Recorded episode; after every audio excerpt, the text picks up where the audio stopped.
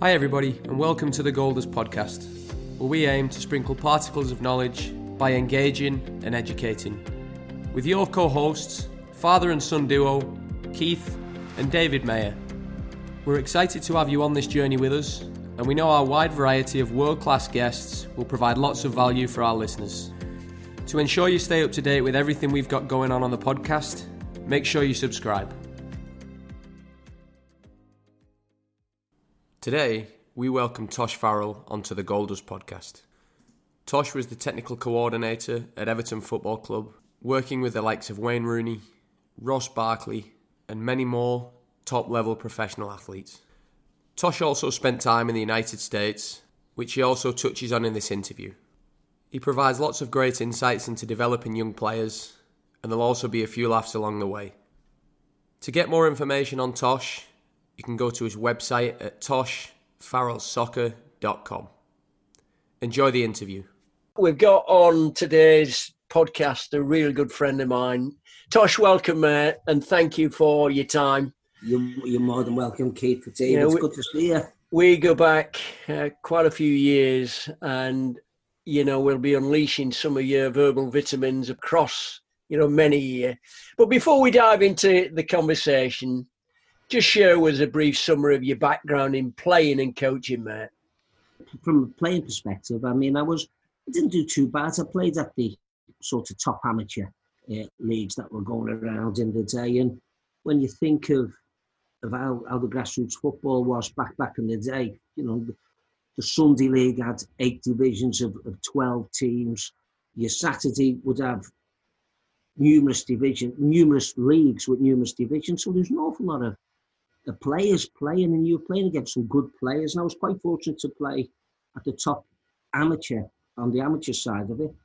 I always like to think you could have been a pro player, but when you see a pro player, you realise just how short you you you were, you know. So, um, although I had aspirations of playing at a higher level, it wasn't until I got in, uh, involved in in a coaching course, and it was, you know, it was yourself, Keith, uh, that mentioned one or two things to me while I was doing practice that I actually applied it in the league, in the in the games that I was playing, because I wasn't um, wasn't fully retired, but I was moving into, you know, thinking about hanging the boots up. And I was, I think I was thirty-two at the time, and the little bit of information you, you gave me, within inside a month I was playing at a higher level. Would you believe this? Is no B S.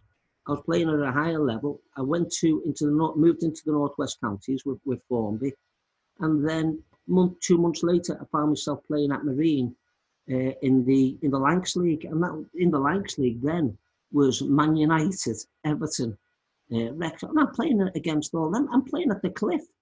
I'm playing at the at the Cliff within six weeks, and all the inf- information was check your shoulder, one word, and that's, I suppose, it when you move when I moved into coaching. It's the one the one liners. It's the it's not the reams, it's not the sessions, it's words that affect and have an impact. And you know, those words have stuck with me. I do it a lot, and I suddenly found myself not asking for the ball.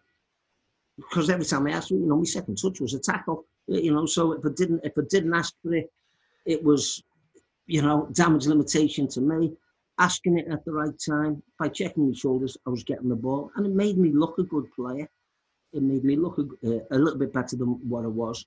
So then affected me into thinking, have I underestimated just how far, not to pro level, I'm not talking pro level, but have I underestimated just how far I could have achieved if, that, if I'd had access to this sort of information at a younger age?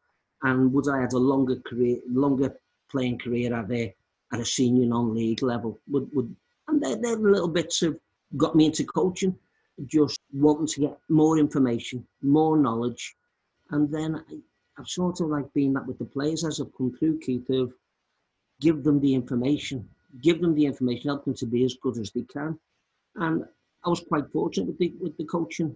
Um, I re- remember going for my full badge at ninety-seven, and it, in those days, you know, it was getting like a, a letter from the Pope, wasn't it? I mean, the likes of Gibbo, um, Martin Hunter, and, and these uh, coaches, you have to go to a, quarterly in service.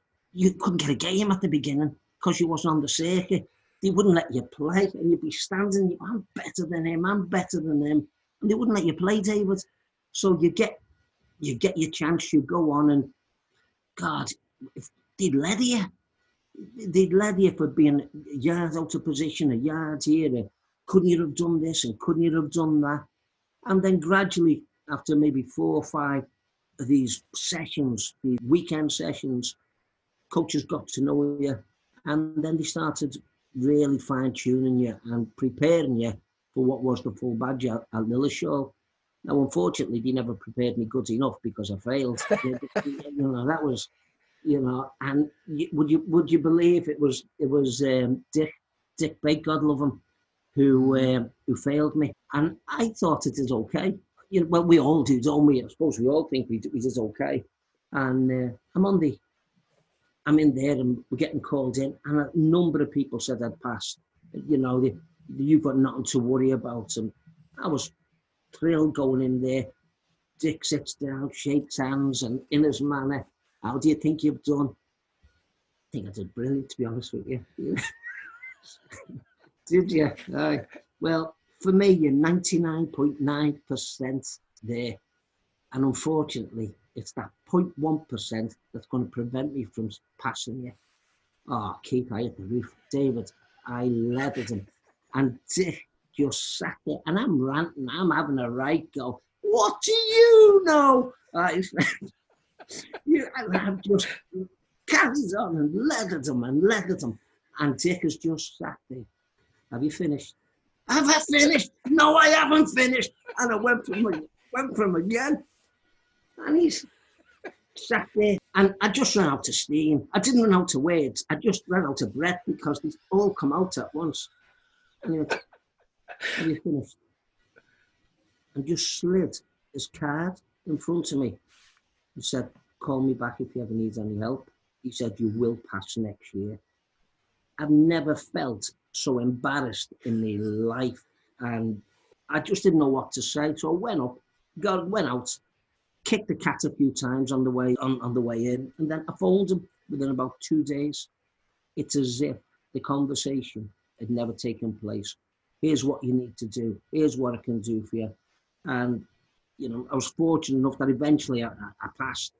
And even even when I passed, I was so nervous um, because it wasn't the fact that I wanted to pass. It wasn't embarrassment or anything that you failed. I just... It felt I'd, I'd, I'd earned it.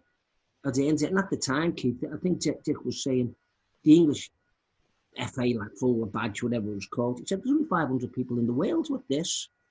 Yeah. He said, we're not just giving them out, you know. And I, I it, ma- it made me realise and probably work a little bit harder, yeah, like I say, to get it. Once I got that full badge, I was I was lucky enough to be approached by, I got a couple of phone calls. Yeah. With a couple of offers. One was to um, Liverpool, was I fancy going to Liverpool, and one was to Everton.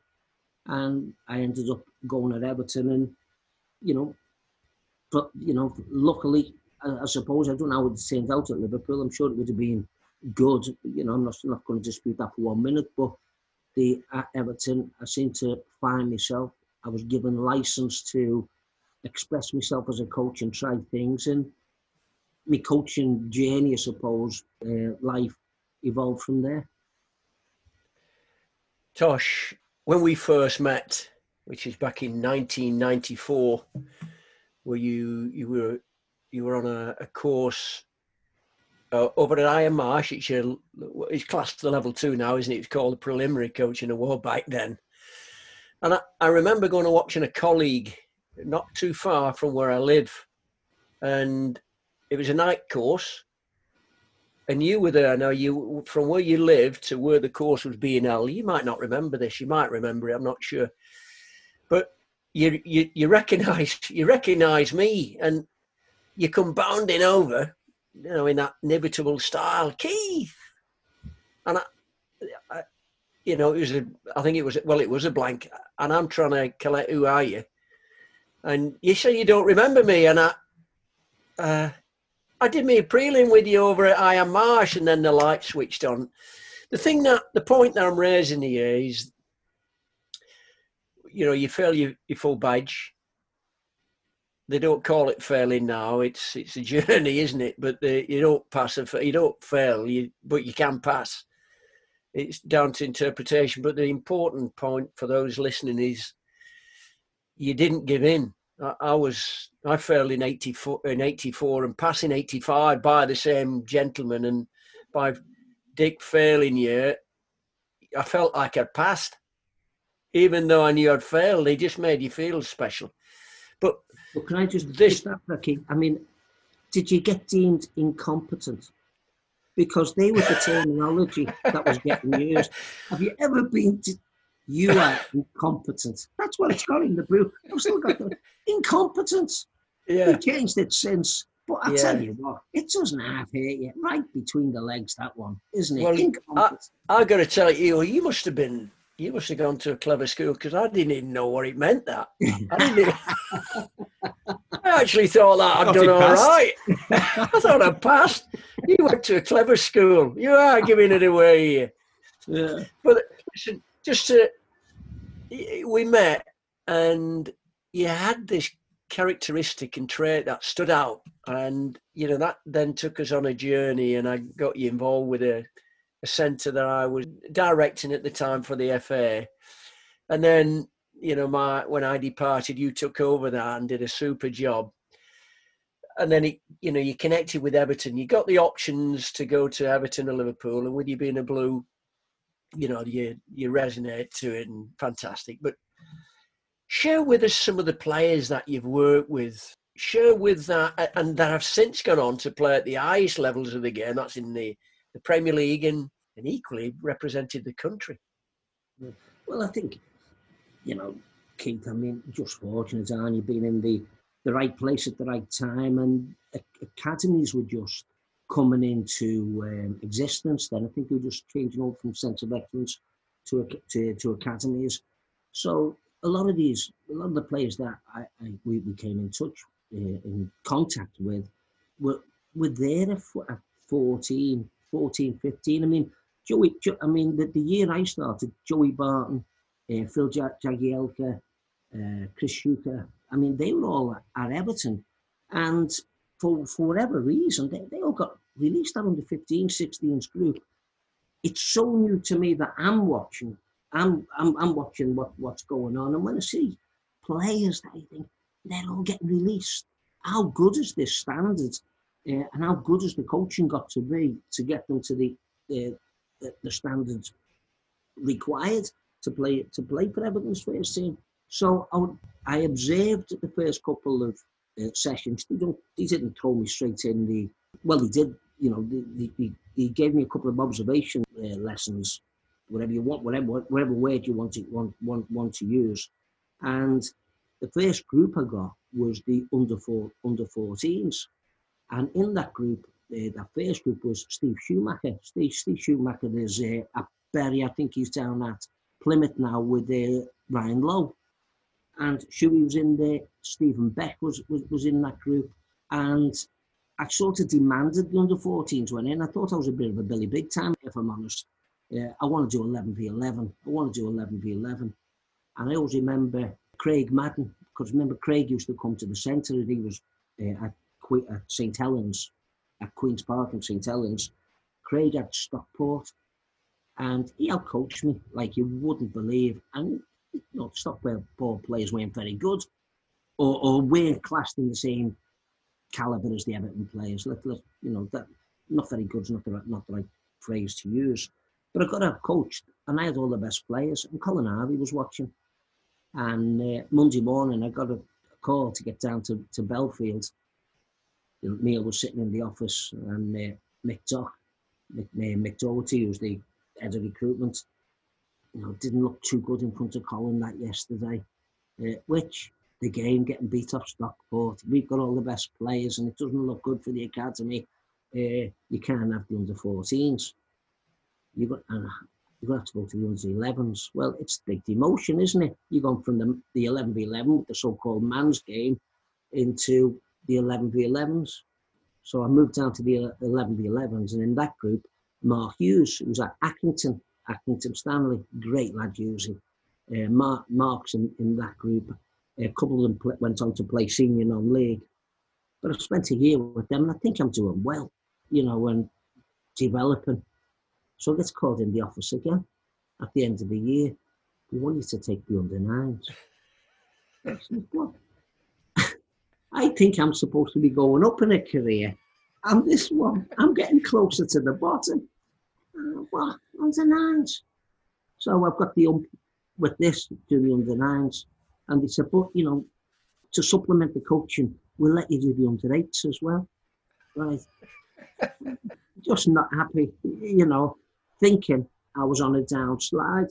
But this is where that the way my little rant on Dick was before. It was players who have been around coaching, yeah, and coaches, I should say. It's coaches, experienced coaches who've been around coaches. You start picking it out and earmarking you for what the role they think you're best suited to, unknown to me, or I, I, I'm assuming that's what was happening. So I do done the under nines, and in the under nines that, uh, that year, who came into that? Callum McManaman, Jack Rodwell, uh, John Nolan, Adam Forshaw. I'm telling you, best group when at under nine, you're thinking, my God, these are players. And they were, you know, they were just full of enthusiasm. So I'm working away with the under nines. And then the following year, it was a question of, well, you can do the under tens and the under nines, but we still want you to do the under eights.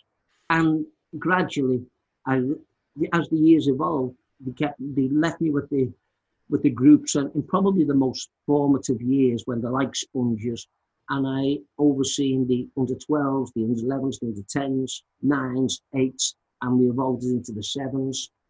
By that time, I'd been made full-time, Keith, because I, originally I started in the community programme, which I've got to say taught me more about coaching, all abilities, any of them, and through all the problems that, uh, with respect, that on a flip chart, if you had an F A course, you could put it on, what would you do if so-and-so teamed up? What would you do if thirteen able-bodied players up teamed up and one? What, I've done it all. I've done it all. I've had a group, uh, you know, where there's been twelve able-bodies and two lads in, in a wheelchair turn up. Unbe- unbelievable, you, you know, and how do you know you're doing dribbling? How do you involve them? All those uh, scenarios that I've been through. And they stick with you. The lessons, aren't they? They stick with you.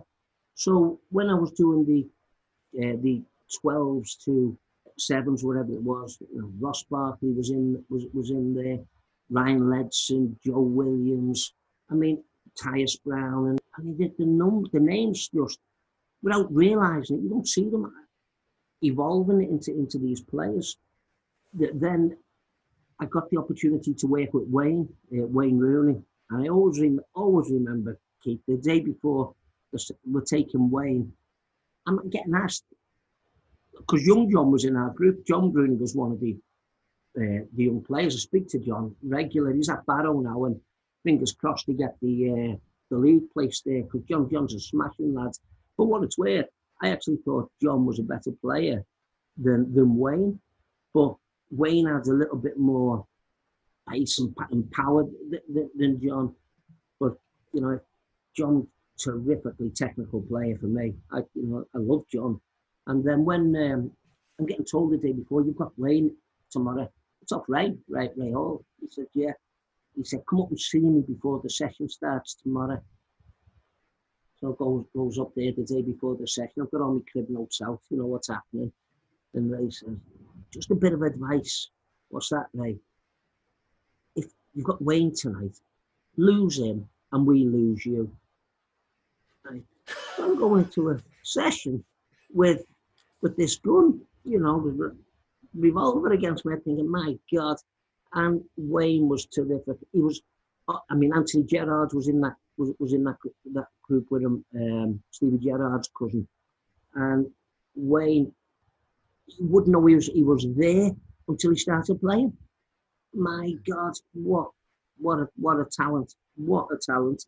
Um, he was the first player. Wayne, when they talk about school programs coming out of um, getting the kids out of school. Everton, we, you know, we, we, we got, we took Wayne out of De La Salle as under twelve, I think, under thirteen for some additional practice.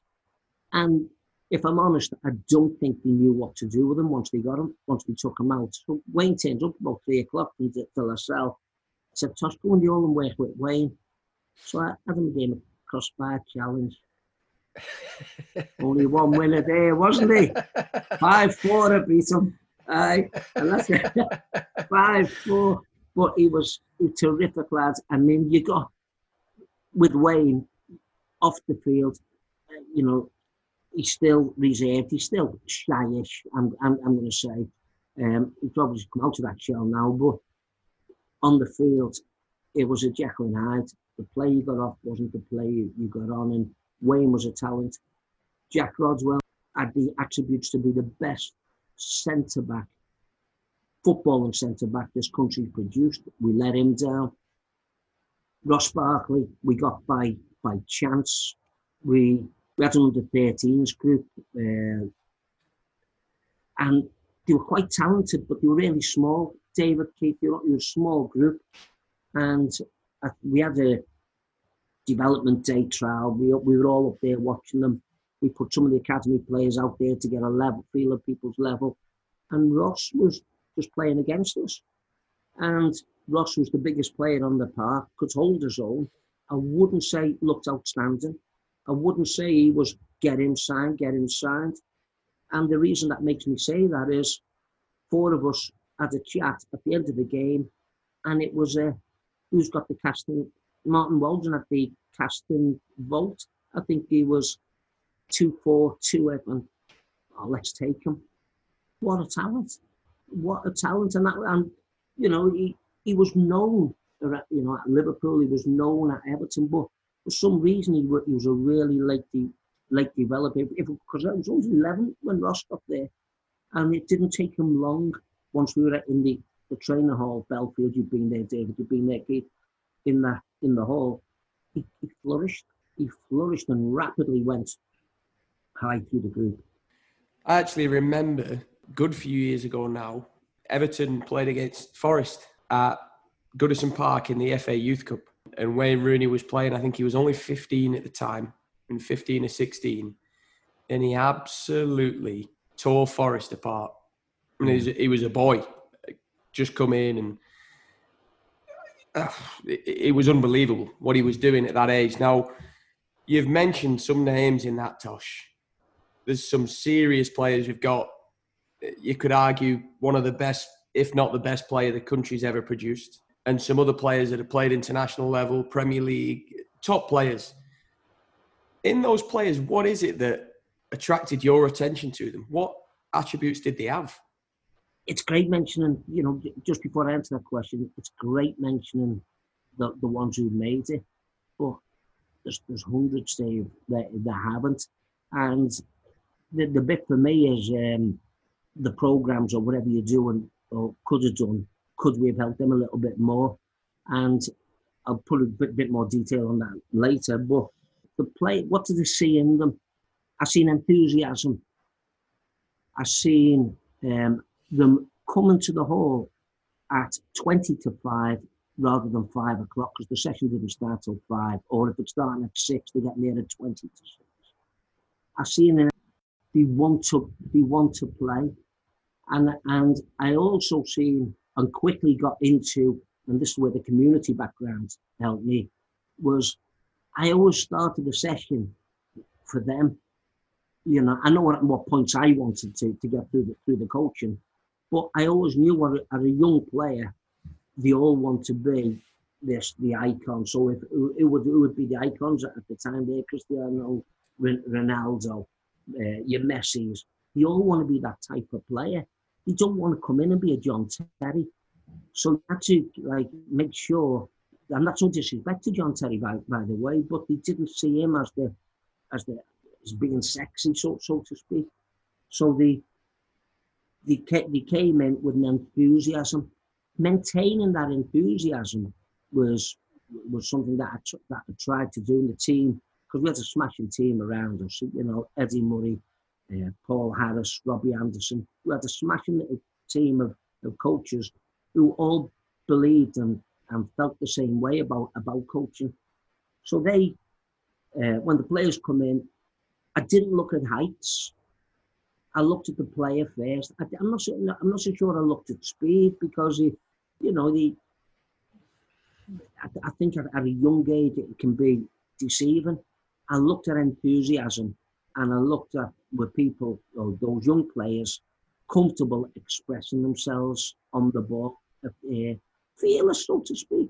And I didn't want to take that fear out of them. I may have done. I mean, un- unknowingly, but I didn't want to. So when you're working with players, when you're coaching, where is most of your time spent? Is it spent working, improving technical efficiency? Is it spent developing a player that understands the roles within a team? Where, where do you spend the most of your time? Dave, Keith, my, my world is technical development. Uh, you, you know, don't... Don't ask me to set up a three five two. Don't ask me to set up a four four two. Ask me to put eleven players on the field. And I can do that. I can put eleven players on the field. And, you know, the biggest compliment I've had, you know, to the department I was heading, not to me personally, biggest compliment I ever had was Alan Irvin. We were at Keele. We used to have the big come-togethers at Keele years ago. Mm. Alan Irvin was at Newcastle at the time. And he said, I can tell an Everton player. He said, they do all the right things at these young ages and they're checking the shoulders and, and doing all that stuff. That was massive. That was the, one of the biggest compliments that, you know, I've got it all written down here when he said it and where he said it. And it, it, would, it stuck with me. And when you've got somebody like, like Alan Irvin talking, saying, Uh, he recognises stamp of, of, of a player. I, I just thought, how good's that? And what a pat on the back for, for the uh, for, for, for the for the programme. So I, I technically I have this big thing on how players receive it. You know, how they receive it. I have a big thing on the size of the touch in between, what they do next, how much thinking time they're going to going to give themselves. You know, I I have. This doing the moves, you know, they don't do, you know, for me, Callum, if I use Callum McManaman as an example, what a dribbler. I've still got the fastest feet I've ever, ever worked with. His feet are moved with the speed he can do them, and he can turn you inside out. And when when I seen him play that, you know, what I call the McManaman final, when he's put Cliche, I mean, Cliche's gone back with a shirt on, back to front. He doesn't know where he's coming and going. I, I, I, I thought that was Callum's. I've arrived, and I just think about, uh, you know, Callum's had a good career, but he could have had a great career because those game changers uh, are in limited supply these days. Everybody wants to be the Messi, the Ronaldo, the game changers. But they're in limited supply, and I really did feel with the likes of Callum in particular, we had somebody who, when they when they've got the ball, you, you, your backside gets towards the edge of the seat. You're ready to stand up, thinking they're going to do something that nobody else has seen. And it, players like him encourage me to keep doing it. You know, to mm. get players who attributes might be Jack Rodwell.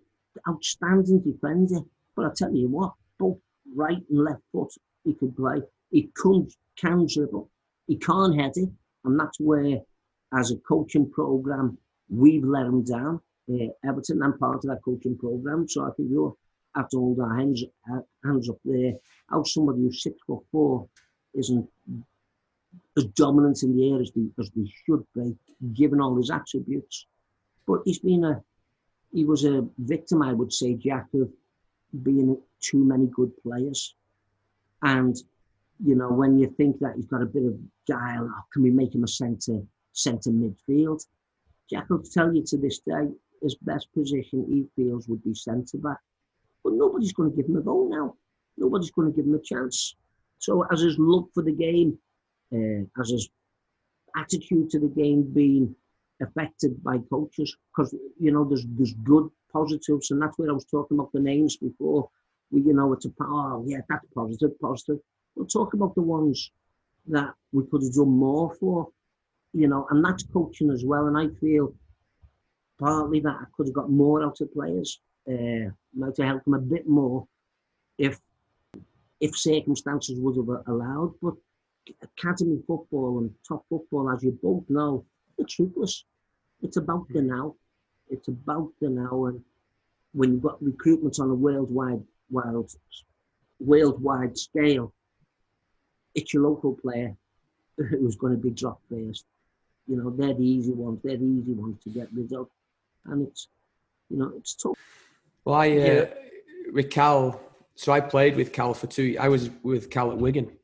I remember watching that F A Cup final, and and I was with a a good friend of mine who cap he, he's now captain. I was captain the U S national team, and we were, we were sat on the couch together, and I said, he used to do that every day.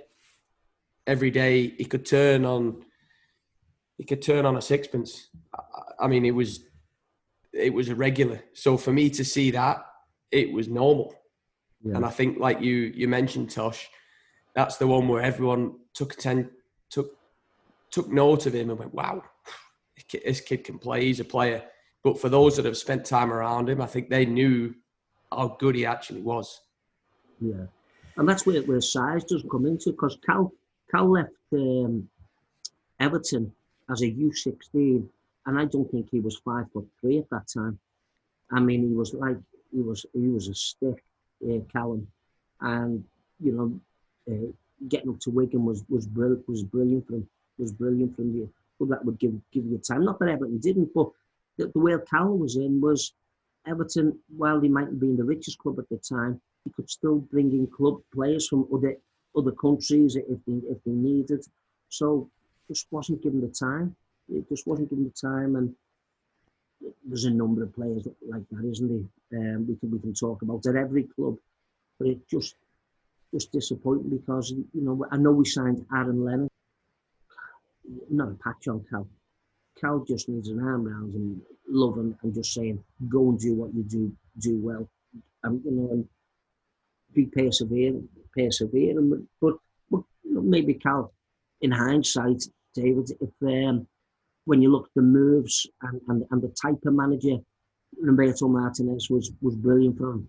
It wanted him to ex- express different type of manager. Tony, Tony Pulis, you, you know, you, you don't you don't see Tony Pulis playing um, that type of football. So you would ask yourself why Cal thought West Brom was the best move for him. But you know. It, It is what it is, and you, and you move on.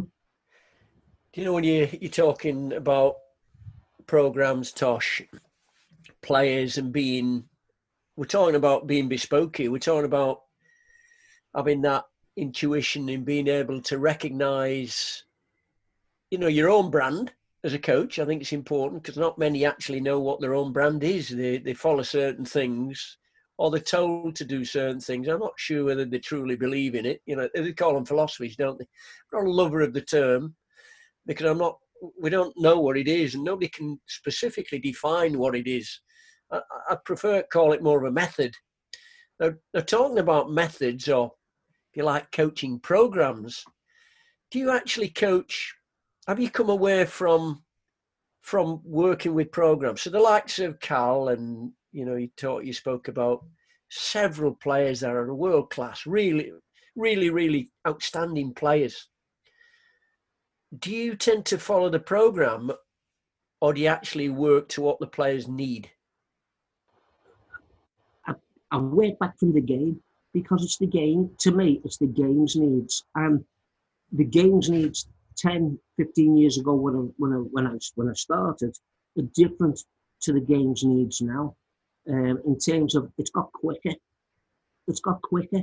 Well, straight away, you know, when I speak to co- coaches, they think, well, let's get a faster player. You, you know, well, I always thought speed of thought equals speed of play, and I I work back on what does the game the game need. The game needs you to be able to think quickly. Well, do practices that have that sort of um, emphasis.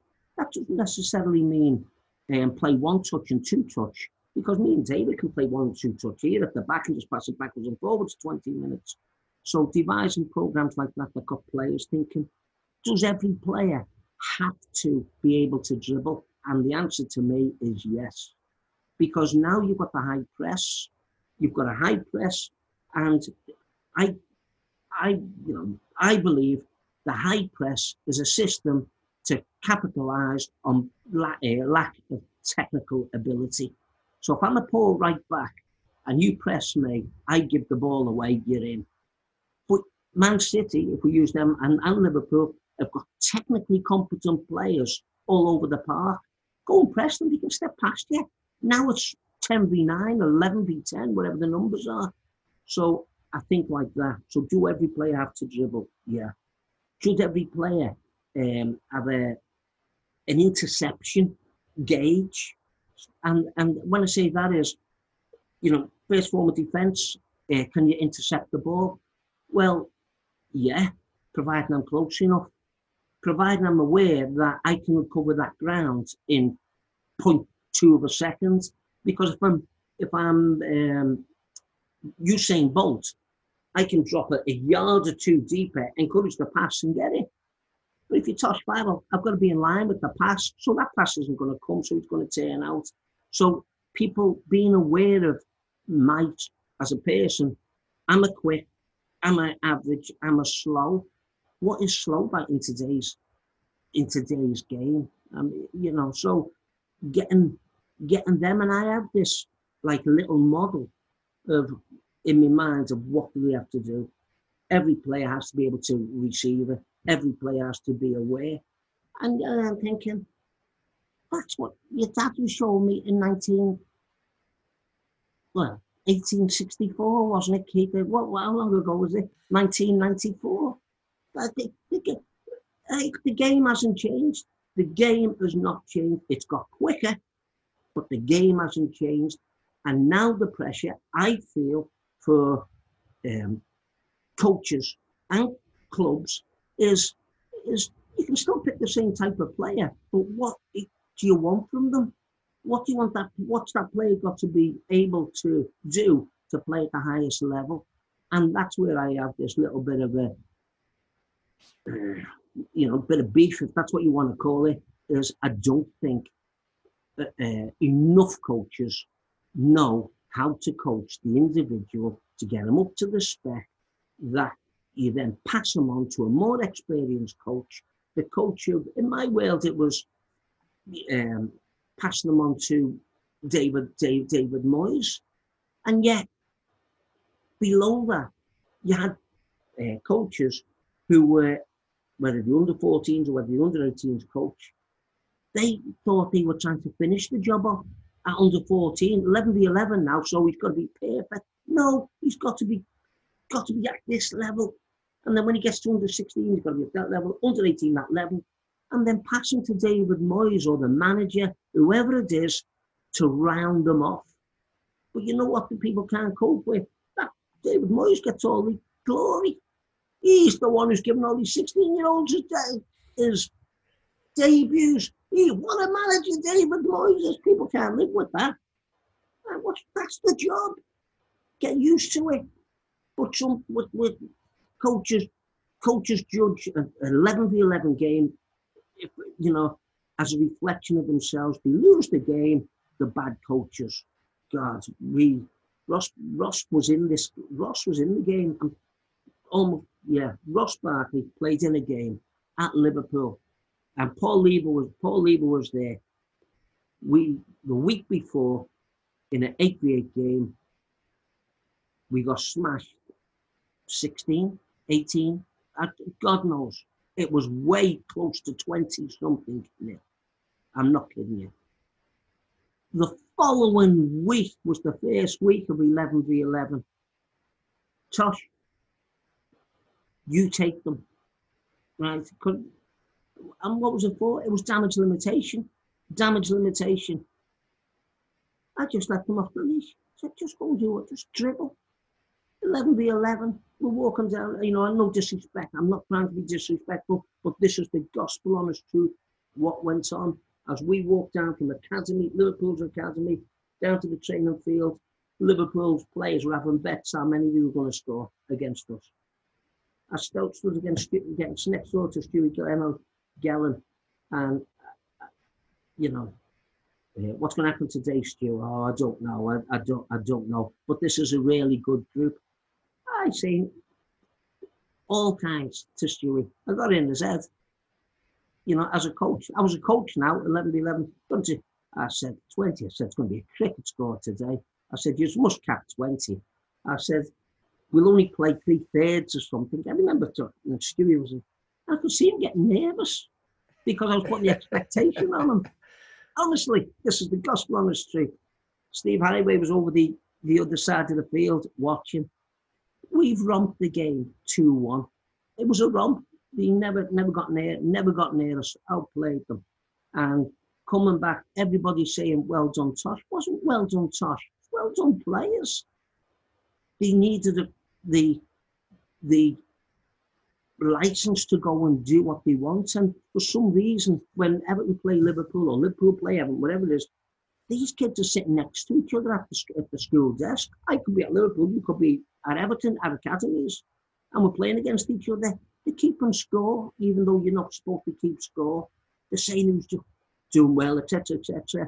The parents are all on the, you've got Liverpool uh, parents at Everton, you've got Everton parents at, at Liverpool. Their kids are, are on the other side of the road, and it, it's things for them. It's um, prestigious for them that they managed to get one over on the on, on their academy, and the kids are getting all that leathered down from that coming from the peers down to them, and I'm thinking somebody's got to take the lid off this. And before we went out, we were singing. Well, what was on the telly? Oh. It's Chico time. Remember that? It's Chico time. Stars in their eyes or something. I don't know what it was. I had all the kids doing, what time is it? This was it. And in the dressing room, we were going, Chico time. And then when we were playing, as we were going onto the field, what time is it, lads? It's Chico time. In the middle of the academy, everybody's looking at these.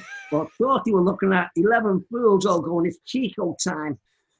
I mean, talk about psychology or motivation. Uh, what, it's just where I go back to that community program and trying things and not being scared to try it in front of the Steve Highways, in front of the Paul Levers. This is what they need. I'm going to give them it, and I don't care what anybody thinks. And then they come off. They keep. That was them. I think for the next couple of years. I mean, it was. It was I just trying to think who was in there with, with, with Ross. Oh, Ben Hennigan was in that. Ben Hennigan's at Blackpool now. Uh, Ryan Hedges might have been. Yeah, Ryan Hedges was in that group. He's he playing for Wales now, national side, and he's up at Aberdeen.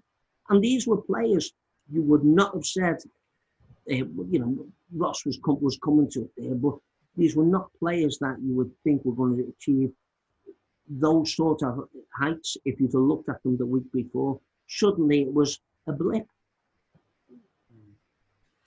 I think there's a a great sense of situational awareness there, understanding what the players need, whether it be a bit of Chico time or whether it be something else. I think understanding the situation, understanding the players and adapting to them and not doing it because because someone else is telling you to, but doing it because you believe that it's actually correct and it's right and it's what they require. And it's a good story, Tosh. Um, but, but, but I think, Keith, you know, and I don't do the coach education now to the to the level that, you know, I was I was involved in. You know, I, I just give chats on uh, experiences. But isn't that part of coach edu- edu- educating? Uh, taking the, realising that a coach in, in the real terms, if we just use the, the real terms, you think it's about forty, you, you know, and technical development, tactical development. There's a player in there that he's got all the attributes in the world, or she's got all the attributes in the world. How do you get it out of them? How do you get them to, for them to express themselves uh, on a consistent basis? Not week in, week out, because that's impossible. but on a consistent basis.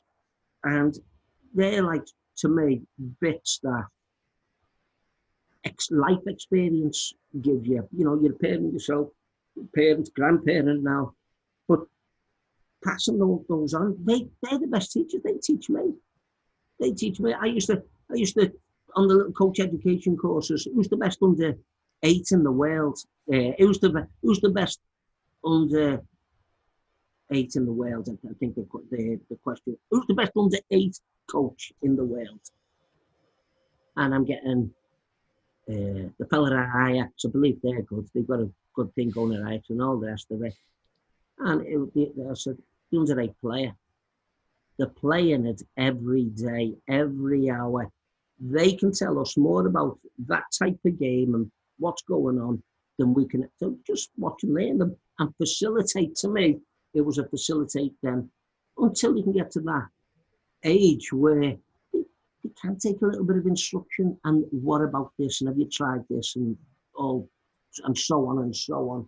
But that's, you know, I've learned an awful lot from the from the players, and I know people will say it's cheesy and it's sort of a thing to say. But, you know, street games that we used to bring into Everton, street games that I bring into the programmes that are run here, street games that are brought into America, they were based on what the kids were doing. And then I sort of evolved and stuck a few add-ons. I mean, they give me the base. Tosh, the the actual ability to adjust to situations in the moment is is a huge... huge things for coaches who are brave enough and have the, they have the, just have the self-belief in, in who they are, what they've got in front, and putting perspective into things. You know, we're, we're not talking about World Cup finals. We're not talking about winning the Premier League or winning a pot or a pan. We're not. We are talking about engaging players and empowering them to feel free and to let loose, to... to just be the best them, and the abilities that you you display, and you've got loads of experience and lots of anecdotes that you share with stories that you share, which are absolute mega gold dust. It's the wonderful experiences that are real. But rather than looking at a Liverpool, it's a big derby for the lads. Yeah. But for you, it's just helping them to release, to feel calmer and. Just be them, be the best number one, be the best number six or seven player. And I think that's a, that's a great gift that you've shared with your players, but equally what you're sharing with us now. Look, your coaching journey, um, you know, it's, it's vast, varied, it's all over the place, but looking at your own coaching journey, you've worked in the States, you spent some time in the States. You, you, you'll take some learnings from that. You adapt and adjust very quickly to the situation where you're, you're resourceful. You're, you're a man of great integrity and very, very honest, which is very, you know, it just stands out. It hits us right between the eyes. As somebody like yourself, who got, when you first started off at Everton, you got the fourteens and then you're going downhill. Where else do you finish? That just... I just think that's great insight and great perception on somebody else's part, where they recognise a great skill and an art in someone else, which is what, which is what you do in your players. But having all of those experiences, what... shed some light on how you've evolved and what changes have taken place in your beliefs around what you believe to be coaching.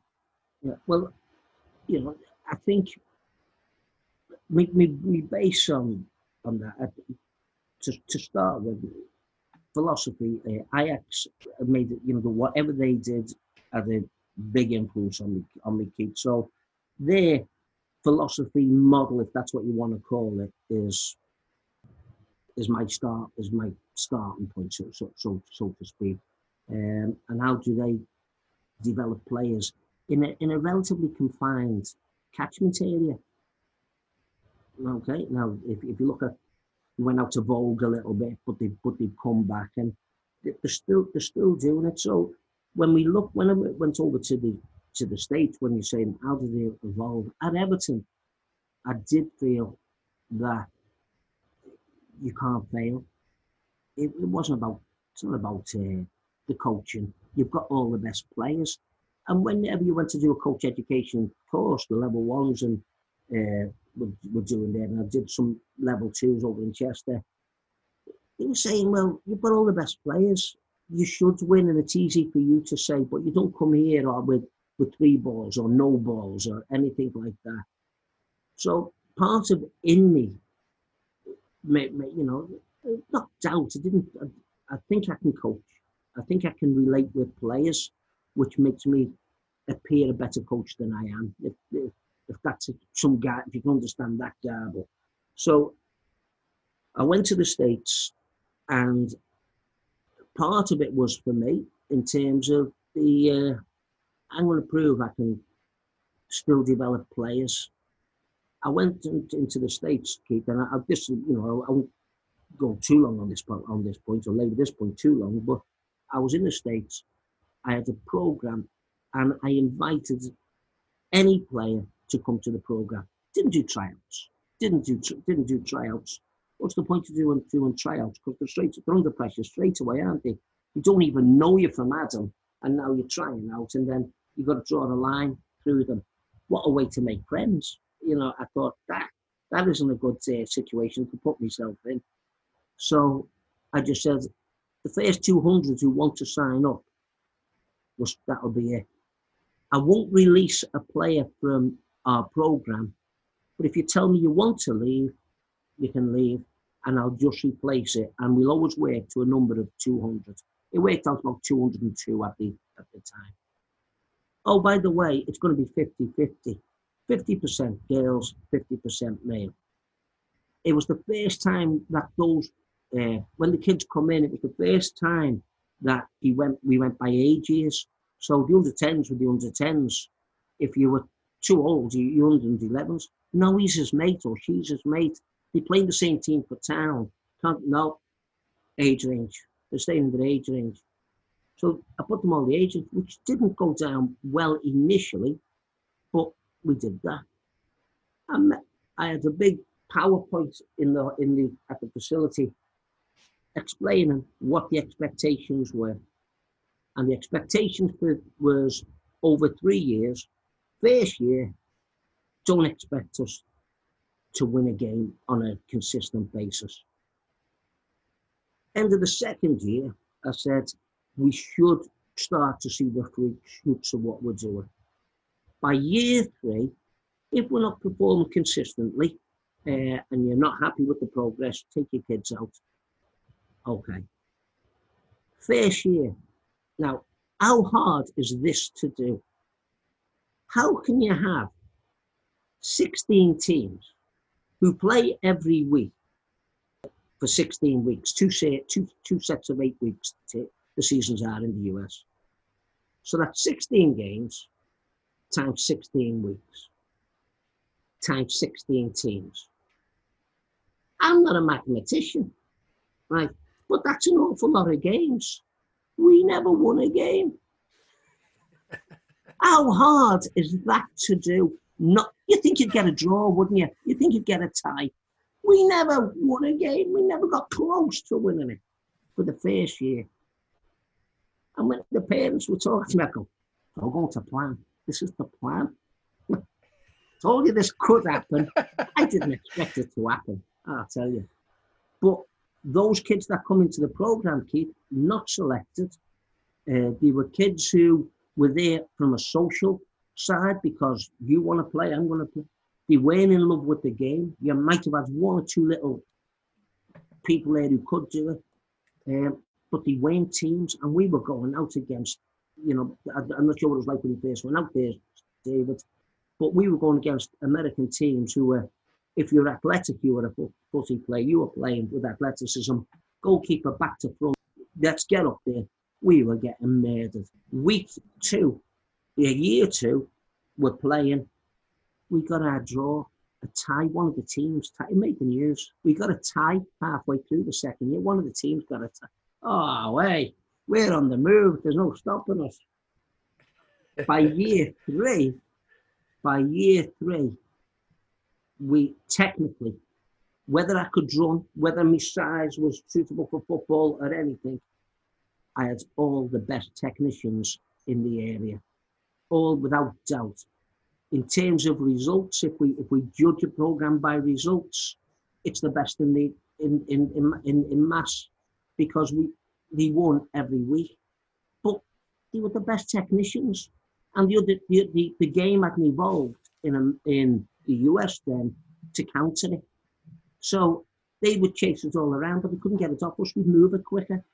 People knew the strengths and weaknesses, and so I, so that was terrific. And we had a number of, you know, we were the champ, champions of the leagues that, that they were that they were in. Uh, you know, whether the the top top league, no, he wouldn't let me in the top league. I had to amalgamate the club to their club to go into the top club. So it was a bit like a cartel. So we were the best side outside of this uh, cartel. Entered them into tournaments. They did well at they did well at tournaments. It, they were great days, but technically the players were developed. We lost five players in three years. Three, two decided the program wasn't for them. He just didn't feel he were improving. Two moved location. One decided to move to another club that was going to catapult them onto a much high, higher level. Five players, five, never ever had tryouts, just come in. And we, we left the, the town I was in, you know, they, they call them cities, but it was only a town. The town asked me to put a, a program together for footy, high school, middle school, kindergarten. So all the town could follow this program. I had the, the two towns, Amesbury and Newburyport, which had a total of two thousand kids combined coming in on a Saturday morning. You ever tried coaching two thousand kids on a Saturday morning? We we did it, and every one of them, you knew everybody's name. So we we you, we got we got something really good going going there. But the parents were the toughest part of for me. The uh, toughest part of, of American football is uh, American soccer. Was we actually got them believing in what we were doing and trusting us. And it was that gaining that, that trust. So that journey, what did it teach me? In all the years I've been in academy football, I was wrong to ask the player to commit to footy for one hundred percent of the time. American, Amer- the, the learning curve of the American soccer player was like a rocket compared to the learning curve here in the in the U K, and uh, you know, how how how, do, how, would it, how can I describe that? Well, the base level of the English player, you know, the the the, the player that we we see every day in the street, because we're playing it all the time. Our base level is a higher base level because of the the level that they're playing with each day, each week. As they get older, it's going on there. Sort of a slope, if that makes sense. So there's my baseline there, and gradually getting better, gradually getting better, gradually, which is, which is fine. The American learning curve, right, slightly lower base level, but their learning curve was like a rocket went through, because of the the joining up of the other sports that they were they were playing. I mean, the invasion games, basketball, ice hockey and all that, all those games were, were helping the, the situation. They were, the body movement, the suppleness of the basketball play, the suppleness of the lacrosse, and the way they could twist the shoulders and add disguise to what they, it made teaching technique so much, so much easier for me. And that's why we went off like a rocket. And that's why, you know, some of the The, the the journey that they got onto, and some of the levels that they've got they've gone onto over there, is has been, you know, is is terrific. I mean, we people talk about high school getting not high school college grants, and so they can go to scholarships. The high schools were giving scholarships out to our players. I mean, that's a that's it's unheard of. At the time, it was unheard of, but the, the high schools were tying in wanting those technical players to come to their high school. And I, I, I just, for me, I've, I've come home thinking I can, I can coach the program, the methods, the sharing of development, rather than me being prescriptive, if that's what you want to call it. Seem, if you take it three day times a, a week, uh, three times a day, it'll cure you. But I'll only give it to you twice, twice a day, because I want you to get better over a slower periods. You know, slow that, that down. And I, I just felt it, it was um, it was embraced over there, to be honest with you. It was, it was embraced. And the curve and the fight that I think the Americans have got is, it's it's still such a, a young game. And players, you know, coaches like you, you, you yourself, Dave, out there, you're going to be swimming against the, the tide for an awful long time. But stick at it and persevere and win one over. Then the two gives a bit, you know, it is, is a terrible analogy, but it's a bit like the coronavirus, isn't it? You know, have your R level, you know, have your infection level high, you know, win, have them all infected with, with technical development as opposed to a winning mentality de- development. Introduced how, how important it is to win, but not at six, seven, and eight, because we forget all about the techniques. I'm sorry, I'm, I'm get on my high horse here. Forgive me. No, you don't have to. There's no apologies. What you're sharing is is something that you're, you're quite right. You know, academies, they get this perceived, they get the best players, whatever that means. And there are some terrific players in the country, Tosh. And, but, but we're referring to coach and coaching. It's easier to coach. There's not as much work to be spe- to be spent on the deck, refining and trying to get the players so they're, you know, they're more technically more tidier, you know, they're comfortable, as opposed to working in, if you like, a raw setting where you're just collecting anything that comes through the gate and then seeing improvement and seeing it at a, albeit, well, by the way, well done on your draw in the second year. That was terrific. Uh, out in the state, out in the States. But that takes bravery. I think that takes it takes it takes nuts to be able to do something like that and stick to it. So that tells a great deal about you. I'm going to change the the tack slightly here.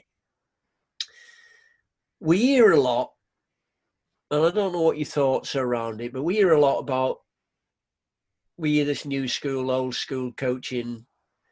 What's this and what's that? You come through a, you know, I guess a school of hard knocks. You've had to work your socks off. I remember a conversation that you and I had.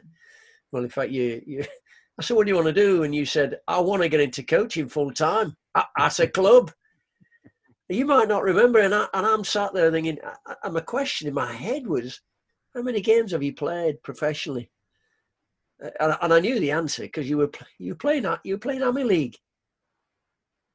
So I had that doubt. I had a doubt, but the one thing that you didn't have is you didn't have a doubt in your ability, because you then, and they, for all the listeners, this is a great testament of someone has an immense belief in their own ability levels to just keep going on, not accept no, be who you are, be courageous, and just crack on and put things into perspective. Don't take it too serious. We win, we win, we lose, we lose. We like winning. Listen, let's not let's not deny that com- we need to compete and we need to win things, but it's winning. A winning for some might be getting a player to go past a player. We're not talking about result, although it is important at the high levels. So what are your thoughts around new school, old school type coaching? Coaching is, is about affecting players. So... And, and for all for all the right reasons. I mean, I'm not talking about, you know, destroy them, but if you're um, affecting players and it's it's working and the players moving forward, doesn't matter really what style, what what what style. Do I believe that coaching is diluted now um, in terms of breaking it down Uh, to the detail of the player? I don't think that's in the in the new style of coaching.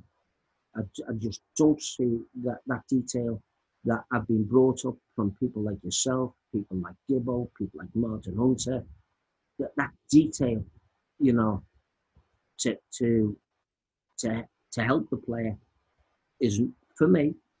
And I've been on a couple of refreshing courses, and I've, and, I, and I've done, you know, a couple of courses since I've come back. It's just not there. I mean, asking, you know, ask, asking the player, what could you have done better there? Uh, I could have passed it properly. Yeah. Thumb up. Well, you know, you're going to show me how to pass it properly, like, because, or you're going to show him how to pass it properly, because he can't pass it because his first touch is always with the outside of his foot, and he's having the outside of his left foot, and now he's running round the ball to get it on his right because he doesn't know how to use his left to pass and, uh, pass and receive. So where, where in the new modern coaching curriculum is the is the technicians who are going to help us with that? Now, I don't know how long we're going to persevere with the with the new system, Keith, but I think if if academies have been running up twenty, ninety-seven, twenty, coming up to twenty-five years, tell me one academy that can say they're miles ahead uh, and their team is predominantly academy players. Why why have an international recruitment level a scout that keeps bringing in not one or two players a year, one or two players a week into academies? You know, the turnover on on academy players. Why are we waiting? Why are players at academies up until sixteen and getting given an ultimatum of three weeks to get yourself noticed whether we're going to give you the contract or not? You've had them for eight years, for Christ's sake. It's not the players who should be given three weeks. It should be the coaches who were given three weeks. Got three weeks to find another club because they're taking off the payroll. Because I enjoyed my time at Everton. I enjoyed wearing the badge. I enjoyed the little bit of um, just nice to be noticed. That people knew you there. But I wanted to be known for the right reasons. I didn't want to be people swearing under or saying any foul words under the breath. There's that fella there, there's him, that's his fault. I didn't want that. I wore the badge with pride because I felt I was doing a, a good job and helping, you know, the players come through. I think the blend, whether we're doing it or we're not doing it, the blend has to be more of somewhere in the in the middle. It's got to come together. And as a coach, um, I may not want to do that. Um, I might be wanting to be a game coach. You, you know, so stay away then from the under nines, tens, elevens, and twelves. Go with the under fourteens. Don't get used to under eights and come into the under eights world knowing that as soon as you get the opportunity, you're going to dart off to some eleven v eleven or apply for the assistant manager of Real Madrid, just, you know, and use that status to get you there. That gets up my nose. I, people say to me, "You don't want to be the youth coach. You could have been the." I said, I am a youth coach. I am a youth coach. You know, you're only doing you're under eights and fourteens and twelves and, and I used to shoot my shoulders. But what whale do you want? Yeah, but don't you don't you want to be with the first team? No. I don't get no enjoyment out of that. Standing, watching them. I like helping them, and, and this, you know, it's what sort of coaching is to me, and I'm sure it's to you and and, and, and David, Keith. Coaching is about coming to me, coming off the end of the game, and are they better for me being on there or worse? And there's a few occasions they've been worse off by me getting involved. On a few occasions, you know, but there's been a lot more occasions when they've benefited from me being there and the, and the approach. So when I bounce it off, I'm an effective coach who helps players get better. And if it's only playing for the fish market eleven on a Saturday, is that, you know, and the at least they're in the first eleven rather than being in the squad of thirteen and they're there if whenever they, they may get a chance. If they go on to the Premier, Premier League, the youth, the youth coaches are forgot. No one cares. I mean, you, you know, Colin Harvey had more effect on Wayne Rooney than any coach at Everton. Colin was... He developed Wayne like his son. Colin could see it coming you know. But we all want a piece of it. We all want a piece of him. It's nice to mention his name. I did my little bit with Wayne, pass him on. I had more of an effect on the likes of the Jose Baxters, the Rodwells, the McManamans. I had more of an effect on, on them. But they had to be passed on to somebody else who could put their two penneth in as well. The problem with, with coaching, Keith, is the, you know, and this is me thinking out loud, is the synergy between, or the flow, whatever you want to call it, as the flow from under eights to under nines. I think the under nines coach is in a competition with the under eights coach, and they're caught up in the middle, you know, and the under fourteens coach is in a competition with the under sixteens coach. Why? Because he probably wants his job. Now, if I've got that wrong, I'll apologise. But I've been around it. I hear them talk. You, you know, the, when I was leaving Everton, it was, um, well, well, it wasn't leaving Everton. I was moving out of my role at Everton as the te- uh, the coordinator. I my day job was, my, my night job was looking after the twelves, elevens, tens, nines, eights, sevens. They used to come in five o'clock onwards. My day job was go and work with the under sixteens, the under eighteens. Every afternoon, I'd be working with the with the older players, not as a team though, David, improving the technique. Now these, Keith, they're in five days a week, but I, you know, come and help them improve the technique. And I used to take the little phases out the game, like watch how the midfielders would quickly combine, you know, off the front foot, you know, in the middle third, um, how they do it, how they get in that little space. And I was putting little sessions on for J P and Lee Molyneux and players like that. And we were bouncing it round and round the corner. And oh, just from what? They asked me to play crazy shooting, for Christ's sake. What does that tell you? Play crazy shooting with, with us, Tosh. We, we, you know, I'm not in competition with anybody. I didn't want the under sixteens job. I didn't want the under eighteens job. I certainly didn't, couldn't, wouldn't uh, want to be a manager. But if I was some, as long as I was somebody who was respected uh, for their contribution in the chain, I was happy. The players don't forget you. The players don't forget you. I mean, you know, and I'm not going to name name drop anything, but I have a number of those players have all sent me texts on a regular basis. I speak to them regular.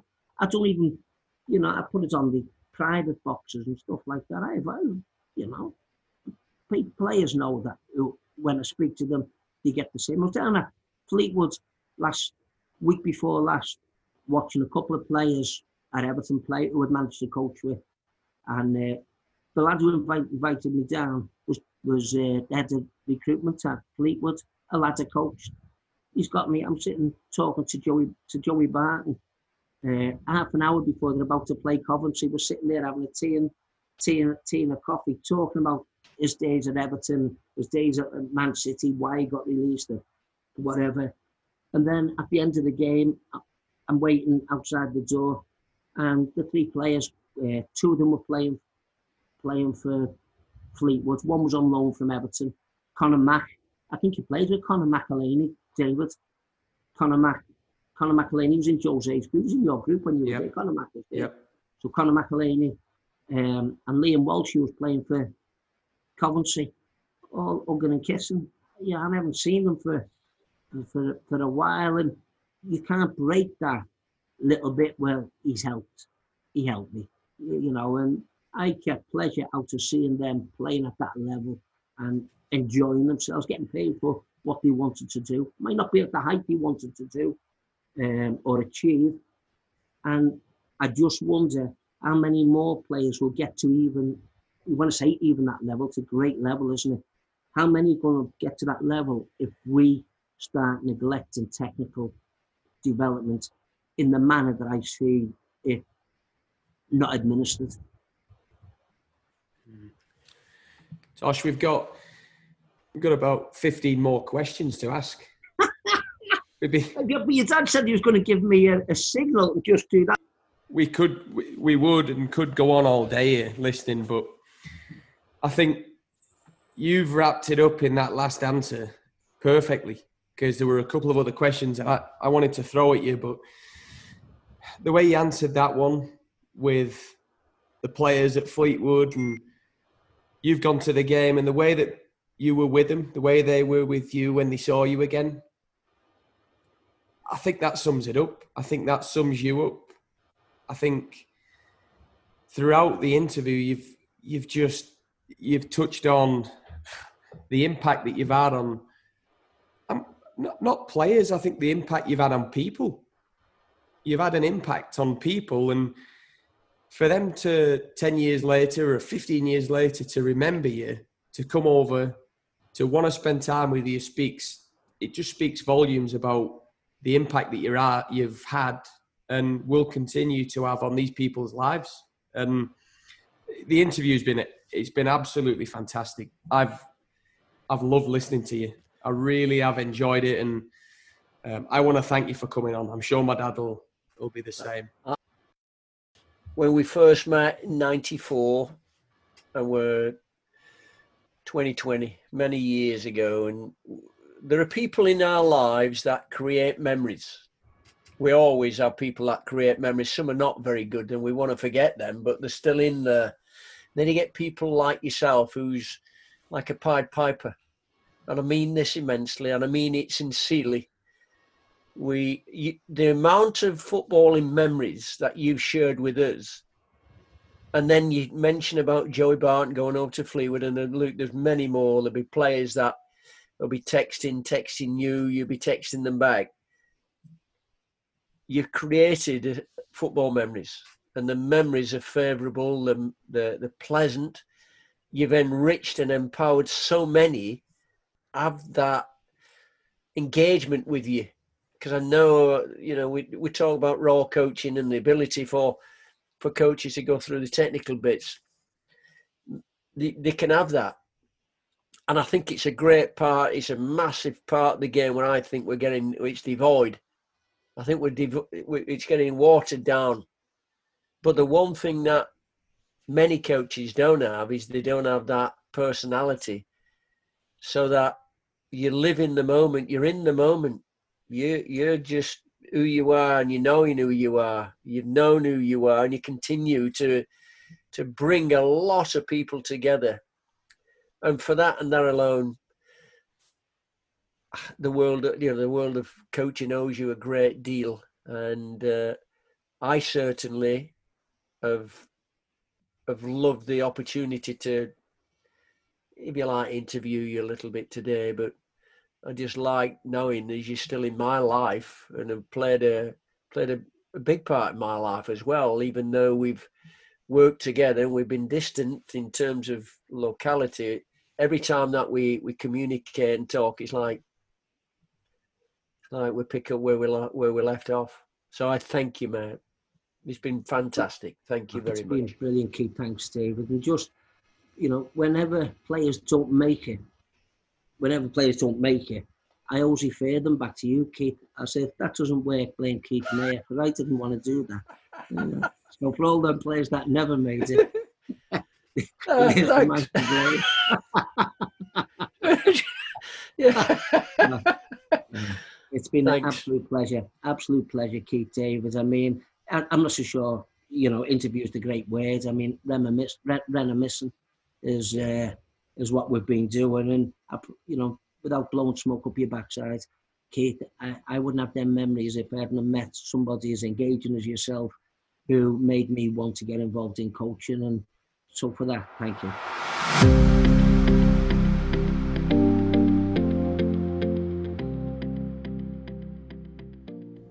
Thanks for tuning into the Golders Podcast today. If you enjoyed this episode and you haven't already subscribed, please do so. Your continued support is highly appreciated, and it means so much to us knowing that the content that's being produced is providing value in people's lives. If you would like to know more, or get more information from us, you can follow us on Twitter at Gold Dust Podcast. And also, you can visit our website at w w w dot gold dust mentoring dot com. Thank you, everybody.